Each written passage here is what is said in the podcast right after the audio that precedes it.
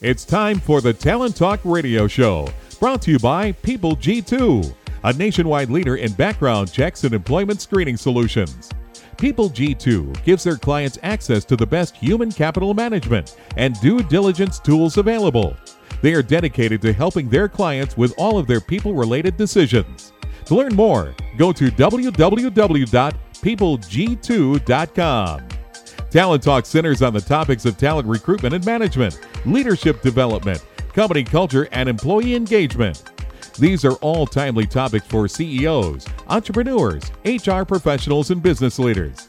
We hope that as you tune in to listen each week, whether to the live broadcast or to the podcast on iTunes or iHeartRadio, that you hear something you can take away that will help you grow and impact your career in a positive way.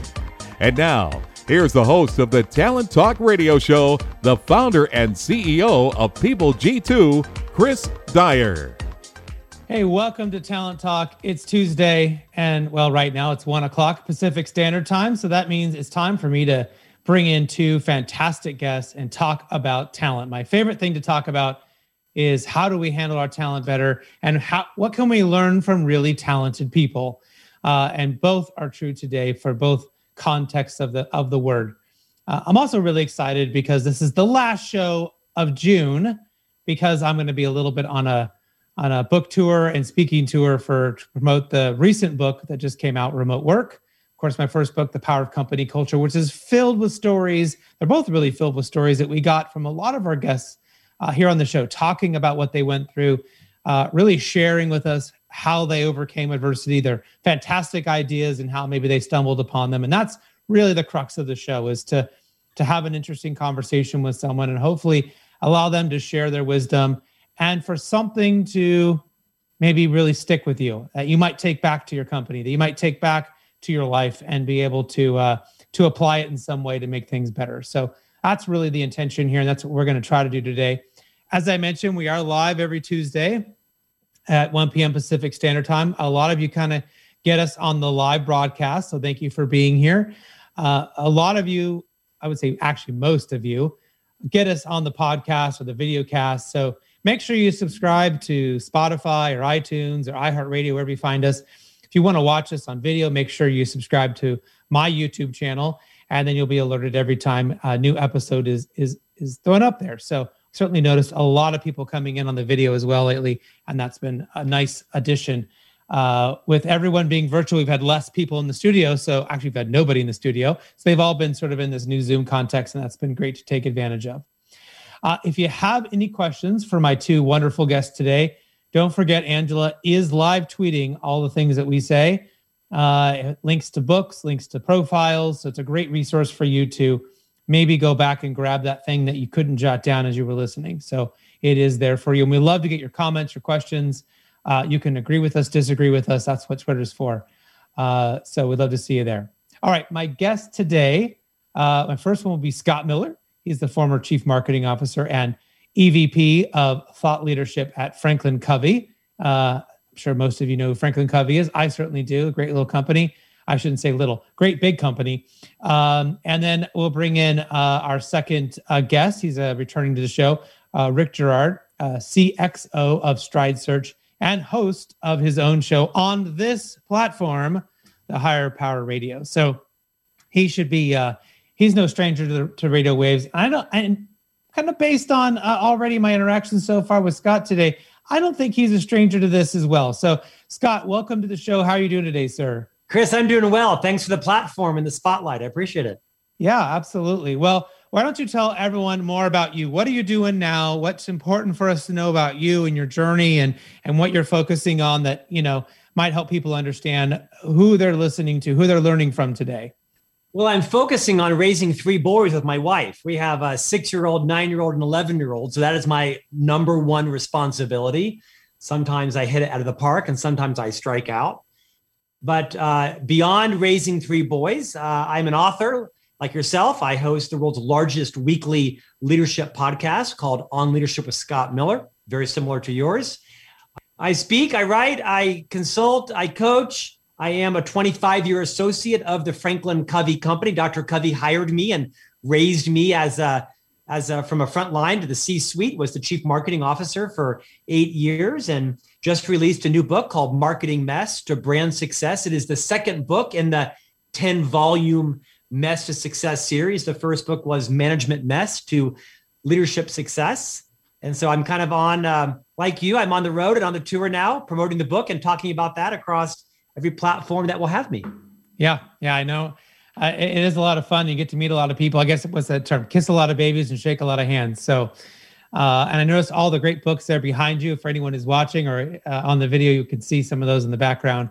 We kind of get into marketing, right? I guess time developing their business acumen as they do their creativity, understanding mm. the the the nature of the business that they're in, as opposed to marketing channels. So I don't take the task, but I certainly I think inspire marketers to, you know, understand the five parts of your business: margin, cash, velocity, customers, and growth, and be super um, attuned to and aligned with what does sales need. I think the biggest conflict in companies, the biggest cancer in organizations, next to gossip, is the fighting that goes on between sales and marketing.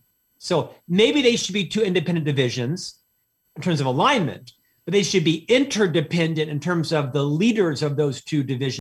As the chief sales officer, I would want marketing doing that as well. I want them building brand and mm-hmm. building a culture. But the fact of the matter is, you can't staple brand equity to the back of a bank deposit slip and fund payroll office off of it. And that may be funny in a throwaway line, but there's truth to that. I just think, generally speaking, marketing needs to be in sales boat rowing with them. And that's from a chief marketing officer. I just generally think that marketing doesn't understand enough the key drivers of their businesses. Not every time, not every marketer, but there's I think there's growth there.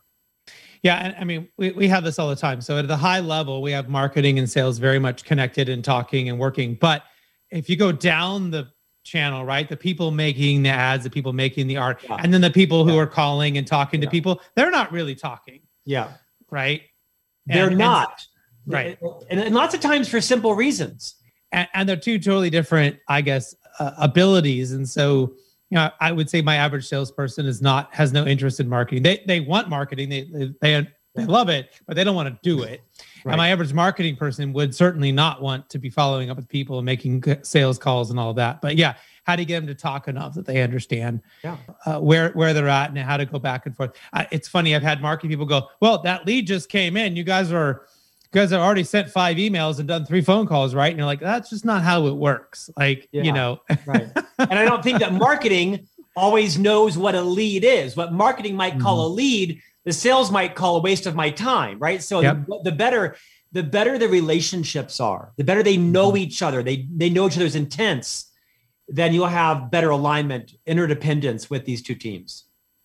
Well, we've seen some good successes to go back and analyze. I, this is this just comes from my perspective of of positive inquiry, right? And try to have positive leadership, and we focus on what works, right? So what you focus on grows and i also know if you focus on what works you you can do a lot more of it and stop worrying so much about all the negative stuff. Yeah. So we go back and say well all right this quarter who were all the clients that we got?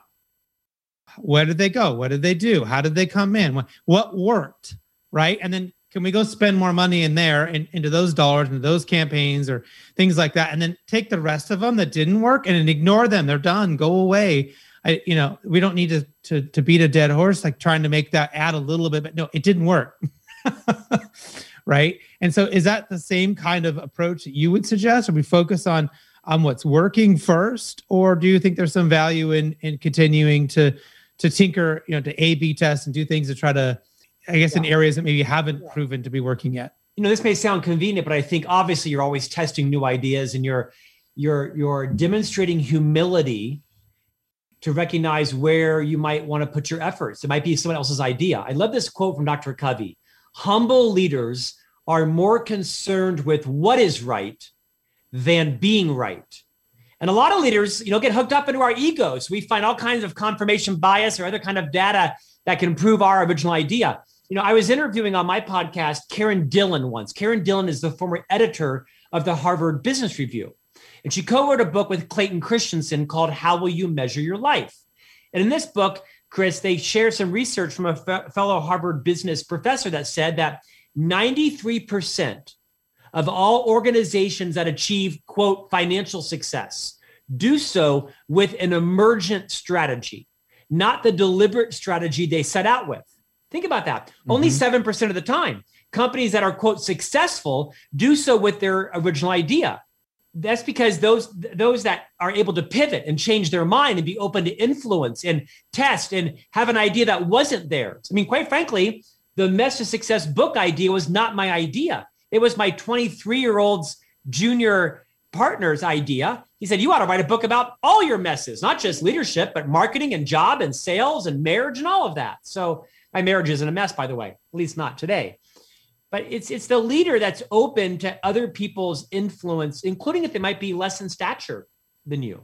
Well, it, it's a great point, and uh, it makes sense because if people are willing to to change, I mean, I, I've known so many people that wanted to start a business or wanted to do something with their life, and they spent so much time preparing, trying to make it perfect, right? And usually they never actually executed on the final product because they're always yeah. still trying to make it perfect. Or if they did, they were so late to the game, right? They were so late that it didn't matter, that everything had changed, everything had passed it by.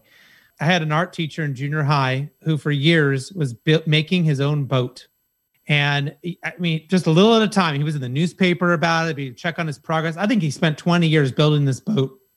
Well, something happened, and he, I think he had some physical, something happened, an illness or something, and he decided he needed to to make this. He sort of rushed it all of a sudden at the end. And do you know what happened to that boat on this big voyage with all the news media there and people have been talking about this for 20 years? Well, of course, it sank. It sank, right? and I was like, wow, this is like the perfect metaphor for like business for people who just spend all this time trying to finally make it right. And they go, okay, I'll finally go. And it's just, it, it's silly. So, you know, I was interviewing Rachel Hollis once, the former author, the famous author, and she said, uh, she wrote the books Girl, Wash Your Face and Girl, Stop Apologizing. She said, most people don't fear failure what they fear is having other people see you fail. Mm. And that makes sense to me. I, mean, I don't relate to that because I don't mind if you see me fail because I get the high and I get the high in failure. Because if I'm failing, it means I'm learning, it means I'm testing, and I'm I, I don't embarrass easy. I don't have any problem screwing something up because I learn a ton from that. In fact, that's the whole premise of my book series is from mess to success. You learn more from your messes than you do your successes. And, owners, leaders, entrepreneurs that can not just own their mess, but teach through them. You build a culture where people will take risks and it's okay to fail because you're learning together and you're sharing this abundance of information. This is a great culture. Yeah. Uh, people don't quit those kind of cultures, they thrive in them. Well, in my first book, I have these seven pillars of what I think are make a great company culture. These are things that we heard consistently from great guests on the show.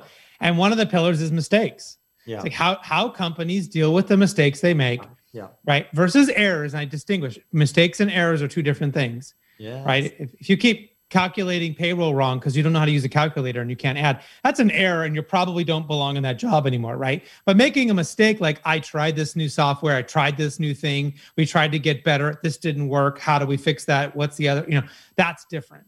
And I see so many great organizations just absolutely flourish using that model. And so many. You and I are like you're like mental bosom buddies. When I was a sales vice president, I used to tell people my job is to receive and process bad news. Yeah. I do not want to hear wrong news because wrong news means you phoned it in, you lied, you made it up, you didn't ask the right questions. Wrong news is unacceptable. Bad news is acceptable. It means you're trying, it means you're iterating.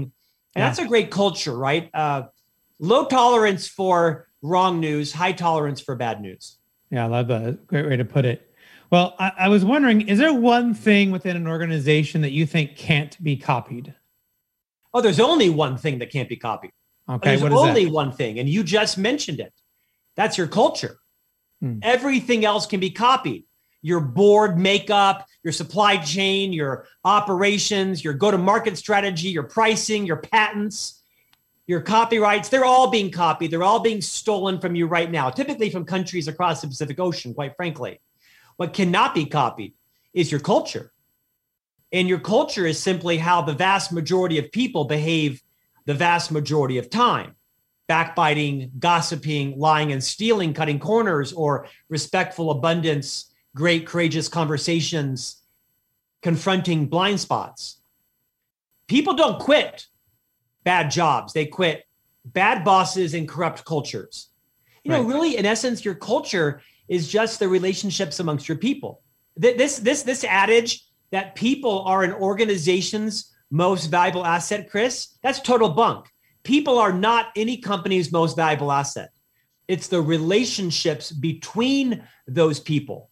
Because you can have someone who's a black belt Six Sigma expert and a Rhodes Scholar from Oxford. You got the two smartest people in the room. But if they can't get along, compliment, forgive, pre forgive each other, I don't need them. Yeah. I can teach skill. I, it's really hard to teach how to build a high trust relationship. That that is that is somebody's killer app. That's your brand. It should be your brand. Is that you can learn how to code. You can learn Google Analytics. I can learn how to, you know, how to send an email on Marketo. What I can't teach you is how to apologize, how to be self-aware, how to recognize in a meeting. Now that's a great idea. In fact, that's a better idea than my idea. Why don't I abandon my idea and jump on board that idea? It's hard to teach humility and abundance thinking, but I'll take that person over the smartest person in the room every day of the week. Well, your your book, uh, "Marketing Mess to Brand Success," uh, sounds like a, a, very intriguing book, and I'm wondering if you feel like this is really meant for the the individual from an entrepreneur or maybe the single you know chief marketing officer? Is this really meant for a, an individual to review? Or is this more of a, a kind of book that a corporation wants to look at bringing in you know to, to, to the team right? And is this more of a, a, a, thought change for a group of people? How, how do you view what you've written uh, as far as who it goes to? I won't fall into the trap of saying my book is for everybody. I, I can uh, certainly relate there because i often will I'll speak at conferences and I'll have people in HR come up to me and be like, I love what you said. This is great. But how in the heck do I get my no. boss? How do I get the no. CEO to actually start doing this stuff? And I go, well, step one is maybe give a copy of the book and see if you can start a conversation yeah, about it. something there, you know? Yeah. yeah. Uh, it's interesting. And so, I don't shame marketing in the book. I take sales to task, I take marketing to task, but I talk a lot about, hey, marketers, you need to be thinking about these things as well as these things, right? Because you can't just be in your own silo unleashing your creativity doing the things you love the most right? You've got to be able to read a p&l you've got to stay close to the cash. You've got mm-hmm. to understand what the sales side of the organization needs to drive you know forward profitable business. Otherwise you're just you know working on pet projects and doing things you love to do. Well that's called the cfo coming in and clearing house. Given the long career that you had at franklin covey and I, certainly being able to to work with the man himself as as well. Yeah. Uh, you know, what's maybe the maybe the greatest thing you learned while you were there? Yeah, I'm very clear. I'm very clear on this. Dr. Stephen R. Covey wrote the book, The Seven Habits of Highly Effective People. This book has sold 40 million copies. It's the most widely read book in the world around personal development. As the chief marketing officer, I led press and PR for the firm. Very common for a reporter to call me, want to interview me on the seven habits of highly efficient people. The book is called The Seven Habits of Highly Effective People, not The Seven Habits of Highly Efficient People. There's a big difference between being efficient and being effective. One is not better than the other, but there's a time to be efficient and a time to be effective. And for your listeners and viewers that are like me, I'm a very efficient person. I wake up at four in the morning. I go to bed at 10 at night. I get more done by 10 a.m. than most people do in their days. I'm a very productive person. I don't apologize for it. And it's actually been the biggest hallmark of my career. The problem is when I take that mindset of efficiency, Chris, and I try to move it into my relationships with people, mm. because mm. you cannot be efficient with people. And people who are efficient, like me, generally try to do that. With people, slow is fast and fast is slow. So the biggest the biggest learning I took in 25 years at Franklin Covey, but I still am an advisor to the board and the CEO, is that for those of us who have efficiency as our brand, we're super productive. We've got to be thoughtful of when to be efficient and when to be effective because you can only be effective with people you got to slow down. You got to take off your Apple Watch. You got to close your laptop. You got to turn off your phone and check in and not check off your relationships like you do mowing the lawn or take, checking the garbage out or you know clearing out your inbox. It's a struggle for me I have to I have to like consciously move into an effectiveness mindset when I'm working with people. Otherwise, I tend to be very robotic and productive and check things off, and people feel that, and it's not good for my brand or our relationship. Well, Scott, I really appreciate you being on the show today. We've enjoyed uh, learning more from you, and congratulations on the new book and all of your success. How can people find out more about you if they're interested in learning more?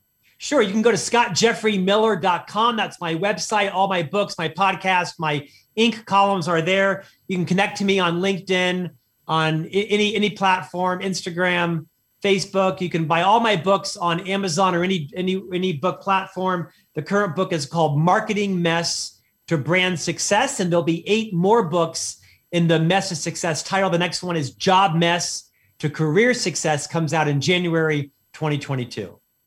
Again, Scott, thanks so much for being a part of the show today. We've learned a lot, and uh, we're going to take a quick commercial break, and we'll bring in my uh, second guest, Rick Girard.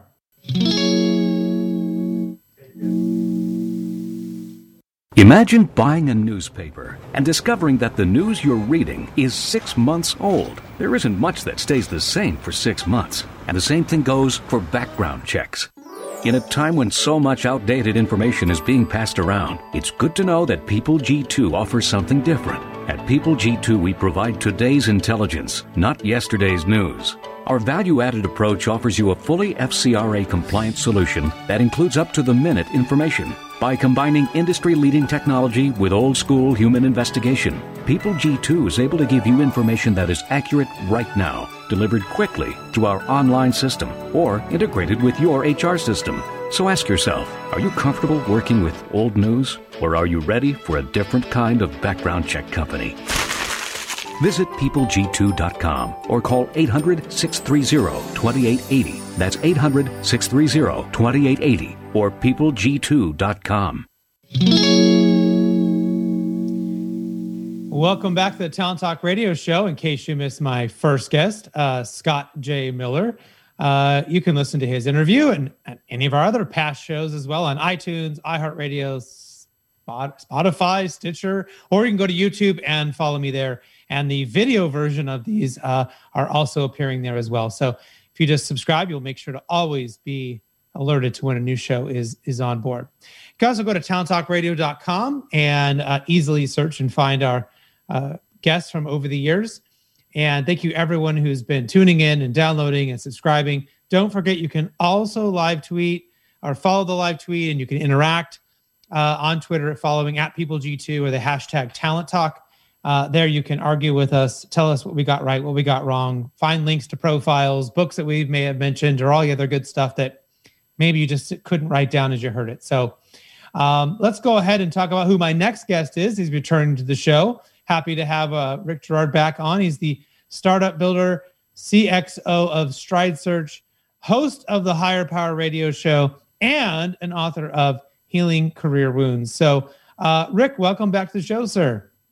Thanks for having me, Chris. Happy to be here. I have something in my throat. Just ate lunch real quick.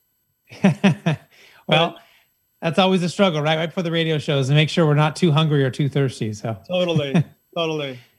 So why don't you tell just, a little bit more about you, what you what you focus on, you know, what what's important for our, you know, our our uh, listeners to know about you for our, really the the crux of our conversation today. You know, I, I'm on a mission right now to to help change the thinking behind how people hire. Like that's really that's really my mission. We work with a lot of startups, and what we realized is that you know people don't want the same things anymore uh, in a career, or do they want from their employers?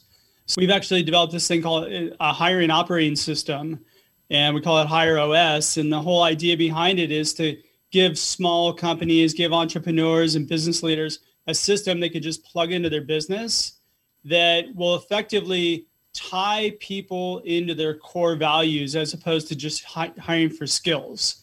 Because as we all know we've all heard many many times when you when you're a values driven company and you hire for values it's a much stronger hire than hiring for just pure skills alone. And uh, so yeah i'm on that mission today just to talk to everybody and, and get people on board with just changing their perspective on how to hire people today. And and that's going to be I mean it's always an important issue. It's always something that's been going on. But yet I think we're about to have this big big turnover, right? We're already seeing people quitting because they don't want to go back. Yep. They don't really like their job, but they didn't really want to leave during a pandemic. And then you have people who are like, I like my job, but I ain't going back in the office or I'm not going back that many days a week. So I'll go find something else because there's plenty of companies willing to do remote. Um, so I'm sort of going to expecting this huge turnover, right? And so companies are going to be doing a lot of hiring. So how should they think about changing it, right? You, you mentioned values, but what else should they be doing to really change that process if they want to get it right? Yeah, you know what's really funny is we actually just did our podcast today on this same thing, right? Um, so the, there was um, there was an article that came out where uh, a lot of the employees from Apple just wrote Tim Cook a letter saying, "Hey Tim, you're not listening to us. We don't want to come back. You know, we're highly effective at home, and um, we're we're we want to stay home, right?" Geography or, or bias around geography is starting to melt a little bit um, there's still a pretty big iceberg there, but you know, it's starting to melt. People realize that they can have this, and I think as they maybe lose some people and they go, well, okay, maybe we're going to have a little more flexibility, and then they go, okay, but these people just moved from LA to Idaho, yeah. or from you know New York into Connecticut, and they don't want to come into the big city very often. Very happy where they are, and can we have? Because I've always been able to get people who are awesome who cost me a lot less money because yeah. they didn't live in a high cost of living city and it was a huge advantage for us yeah you know it's funny because uh, my friend ryan malone did the same thing right like he he's the only person who actually lives in california he's got a 100 person company that's 100% remote they only come together for their annual conference that they do every year and you know i've been fortunate enough to be able to kind of model and pull from kind of what some of what he's done and ridiculously successful model so why not embrace it? You know, when you can pull people from all over the country, um, especially with the amount of people that moved. I heard something like 20 million people moved during COVID.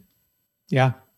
That's crazy. Yeah. It'd be really interesting to see how that's going to impact, you know, uh, politics, how that might impact work, how that might impact, you know, all kinds of stuff, right? I mean, if suddenly people not what they were before, how does that change things? So very uh, true yeah, time time will tell. But I, I was really interested. I want to kind of make sure I I, I uh, asked you before our interview, you know, gets along too far. Is what really inspired you to write the book, uh, "Healing uh, Career Wounds"? And can you maybe kind of tell us a little more about that and what people might expect if they hopefully go pick up a copy?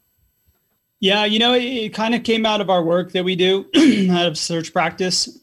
You know, um, my my core company is Stride Search, and what we do is we we help find um, executives for primarily tech startups. One of the things that I realized quite a few years ago is that the biggest problem in hiring is leadership. Leadership doesn't know how to interview. They don't know how to hire. They don't know how to really, like, there's never been classes they've been taught how to do these things. What we do is we've picked off um, kind of questions that we liked, maybe at an interview that we went to at one point. Mm-hmm. You're asking questions to kind of get an idea of who that person is, but it's not really core to tie back to core values. It's not tied to core values. It's not really uh, settled in anything.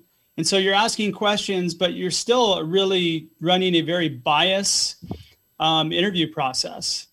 And we're trying to eliminate all those things, right? So then what what prompted us me to write the book was that we've had quite a bit of success with a lot of different companies that we've helped to find executives. And what we ended up doing was building in this hiring operating system and then rolling out within their whole organization. So we train their people up so that they understand how to run an interview.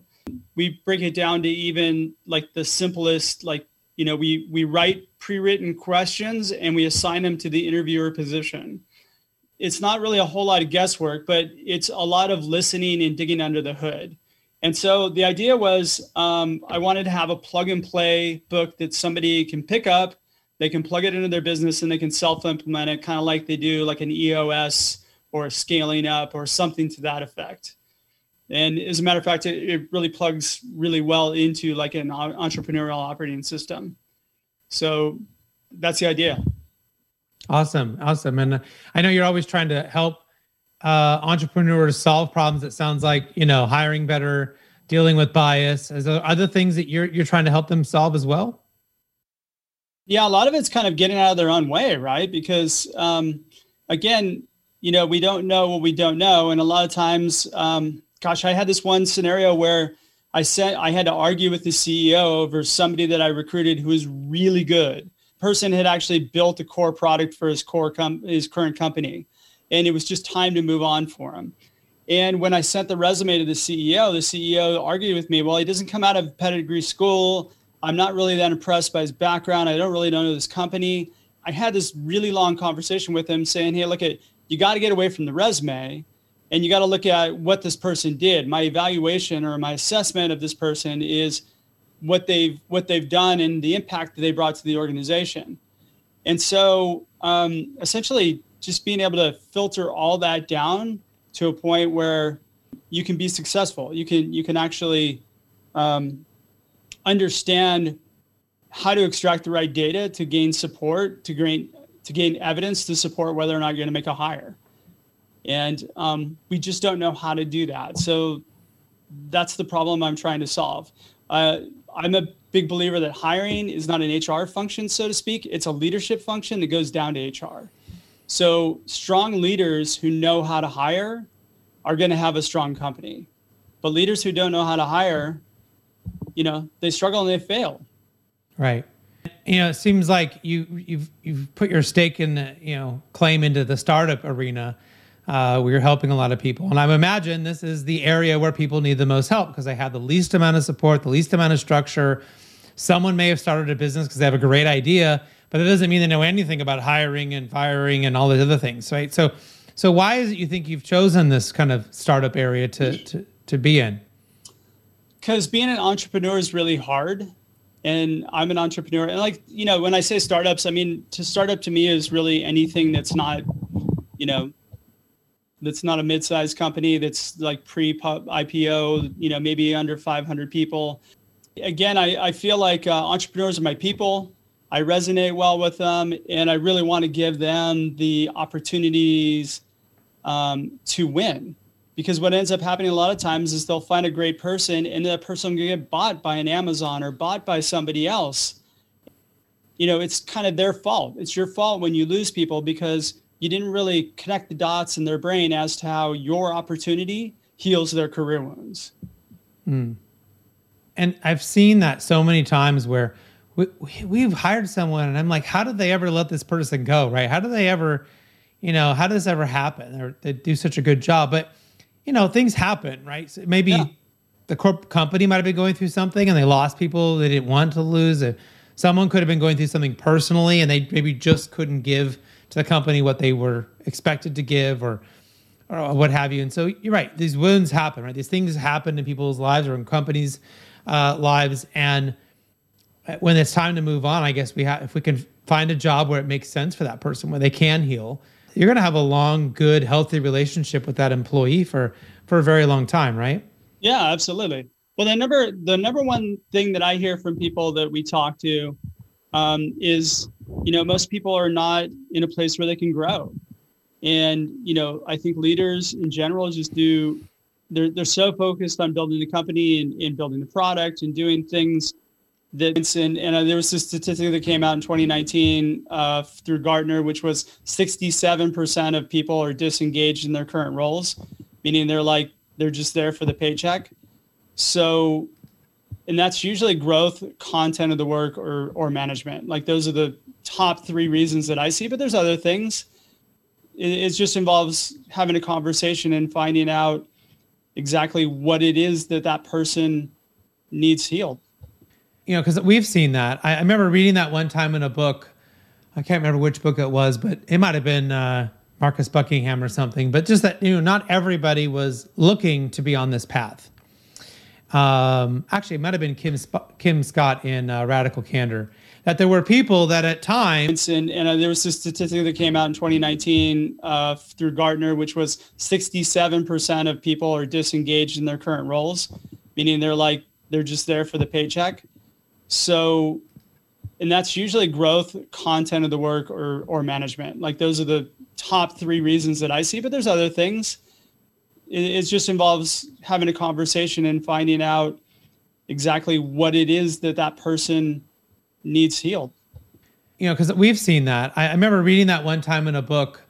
I can't remember which book it was, but it might have been uh, Marcus Buckingham or something. But just that, you know, not everybody was looking to be on this path. Um, actually, it might have been Kim, Sp- Kim Scott in uh, Radical Candor. That there were people that at times wanted to plateau.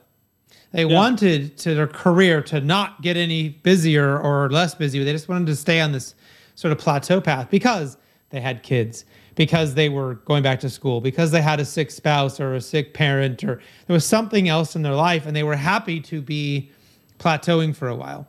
Yeah. But wanted the ability to then grow and take off when they wanted to, if if that you know things changed for them. Um, and that finally was like what I needed to explain to me because we had many times have we have awesome people that we were like, you do such an awesome job. Would you like to be now in charge of this thing? Would you like to do this? And they were like, nope. I'm, I'm uh, happy. Like I'm really happy. And it was like, what? Because like I'm always like, go, go, go, go, go. How next thing, next thing, next thing. And they were like, nope. I'm really happy right now. Just yeah. can I just stay here? Um, okay. And I didn't understand it until later on I realized that like people can just be on these different trajectories. Yeah, yeah, and that's okay. I mean, you know, there are people that uh, don't really want to grow, but maybe there's bad leadership, right? Yeah. Maybe they they have a they they don't really gel well with the core company values. I see a lot of times where you know uh, people will talk about well, our core values or they're on the wall or this, but it's really not that. It's you know completely the opposite way. It's always it's always up to the individual. So tell me a little bit more about your your Hire OS, which I think is your your hiring oper, uh, operating system. What's that all about? Yeah, so it's it's basically kind of four key components. Um, it starts with core values, right? So breaking down what your core values are, understanding them, now taking those core values and building them into your interview questions and your job descriptions. And there's kind of two different components to that then from there, we take we move that through to uh, the core values aligning with the second component, which is the discovery call, which is basically um, you know when when you get an applicant or you recruit somebody or somebody's referred to you, you do a discovery call, and it's a kind of a deep dive right off the bat, as opposed to hey, what are you looking to make, and uh, you know what do you want to do. This is understanding somebody's pain, their desire, and what impact they've made in their current organization or former organization. People are in alignment. That's that's to figure out whether or not people are positioned uh, properly for the organization. And if they're positioned properly, then you move them through straight to an interview. And the interview is broken down, very structured. It's 45 minutes each person. It's usually three, maybe four people at most. And uh, each uh, person is given four questions of those four questions, one of them is a knockout, and they're taught how to dig underneath the hood and understand kind of the core, um, the core value that aligns with that question.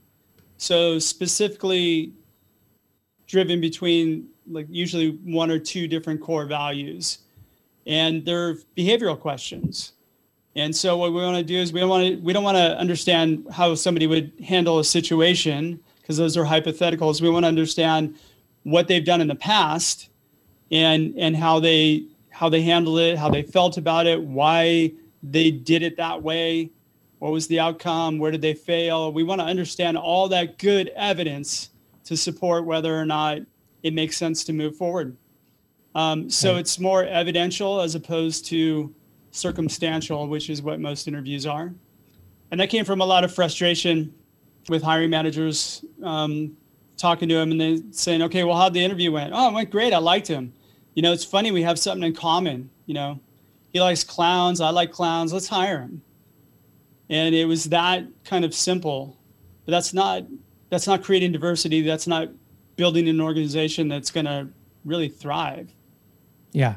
I mean, hiring people that you would want to go have a beer with um, doesn't go very far. It doesn't last very long, right? You need people who can come in and do a great job and be great members of a team and help you drive your your results. And um, if that means you never go have a beer with them, oh well. What do you expect that to look like for an organization that's really doing this, that's putting in this Hire OS into place? Um, uh, is you know is is it just getting better people? Is it higher profits? Is it you know what what does it look like? I guess in that perfect scenario. So what we're tracking is is been you know we we've been hitting like a 98% success rate on offer acceptance. So when you put an offer out there, um, and you do it in such a way where you're you're letting them kind of determine what they'd like to do next, then they're telling you they want the offer. They're telling you they like to work at the company. It it just creates a much heavier bond. Um, and of those 98% of people that we've placed, um, we've got like I think it was like 86% of them have been at an over two year stick rate. Mm. So I don't think we've tracked it much more than that, but there's been very little fallout. There's been a lot of, you know, really good revenue that's been generated. We've done this a lot with a lot of startups, companies that we worked with in the past, and a lot of them had had successful exits. And that's that's pretty key. You know, being able to get to yourself to a point. I think you're getting a much stronger hire than the traditional way, um, and also you're making better decisions, um, not relying on not relying on um, circumstantial evidence, but more based upon who's gonna who's gonna really gel well and, and do well in your organization, who's gonna thrive. And all those things are really important. And I, uh, you yeah. know. I, am sure your system is the best, but even if it's not the best one, it's a really good system. Like eh, my my point is like if just having a system, having yeah. something in place that you can rely on and use to go through is so much better than having no system at all. I mean, oh I, yeah. I used to tell my I used to coach basketball. And I'm like, I could call the wrong defense for you guys, but if you're all running the right defense, we're gonna do a lot better than if you're all just doing whatever you want to do. Right? We're we're not on the same page. So, yeah. you know, having a system in place is super important, and it sounds like this one would be a great one for companies to consider using. You know, I, I haven't been able to find really any hiring operating systems that are out there, which is why we kind of built it and put it out there. But you're so right. So then it is the best yeah, sure, absolutely. I mean, I believe in it wholeheartedly, and the fact of the matter is, like, it's worked for a lot of our clients. You know, it's actually there's a bit of a mind shift because you really have to start looking at hiring from a different perspective, and then there's a training component. You have to understand how to dig underneath the hood and listen to people, as opposed to you know having you know talking to them and, or listening to respond, as opposed to listening to understand. Mm-hmm. And um, so there, there's there's a pretty heavy training component involved in it as well. Once you get it down, it's it's easy peasy, baby. It's like, um, but you're right. Any system, even if you don't use mine, is way better than hey, we just have people come in, we meet them at Starbucks, and then we you know we talk about what they like, what they don't like, and you know then we make them an offer. I mean that's just that's just a big waste of everybody's time. Yeah, absolutely, and, and nobody wants that. Yeah. Well, uh, Rick, I'm really glad you came back uh, to, to share more with us uh, on the show again. And uh, always enjoy uh, talking to you. So, why don't you let everybody else know how can they find out more about you? How can they talk to you uh, if they're interested in learning more? Yeah, absolutely. So, you can drop me an email at rick at stride, S T R I D E, search, S E A R C H dot com. Um, you can check out stridesearch.com or hirepowerradio.com. That's the podcast. Um, or you can pick up the book. Um, it's called Healing it Career is. Wounds. It's on Amazon. I was uh, fortunate enough to get Gino Wickman, who's the author of Traction, write the foreword, which was uh, really cool. Give me a call. Fantastic. Well, yeah. thanks again so much for being on the show. Hopefully, we'll ha- I'm sure we'll have you back again uh, maybe next year and give us an update on everything you're doing. Um, uh, other than that, thanks for everyone for listening to today's show. Don't forget we're off for the rest of the month. We'll be back uh, sometime in July. Uh, and look for me. I'll be uh, roaming around the country, uh, hawking my wares, my books uh, here shortly. So uh, thanks ever again for tuning in. Until next time, do what you love and show the world how talented you can be today.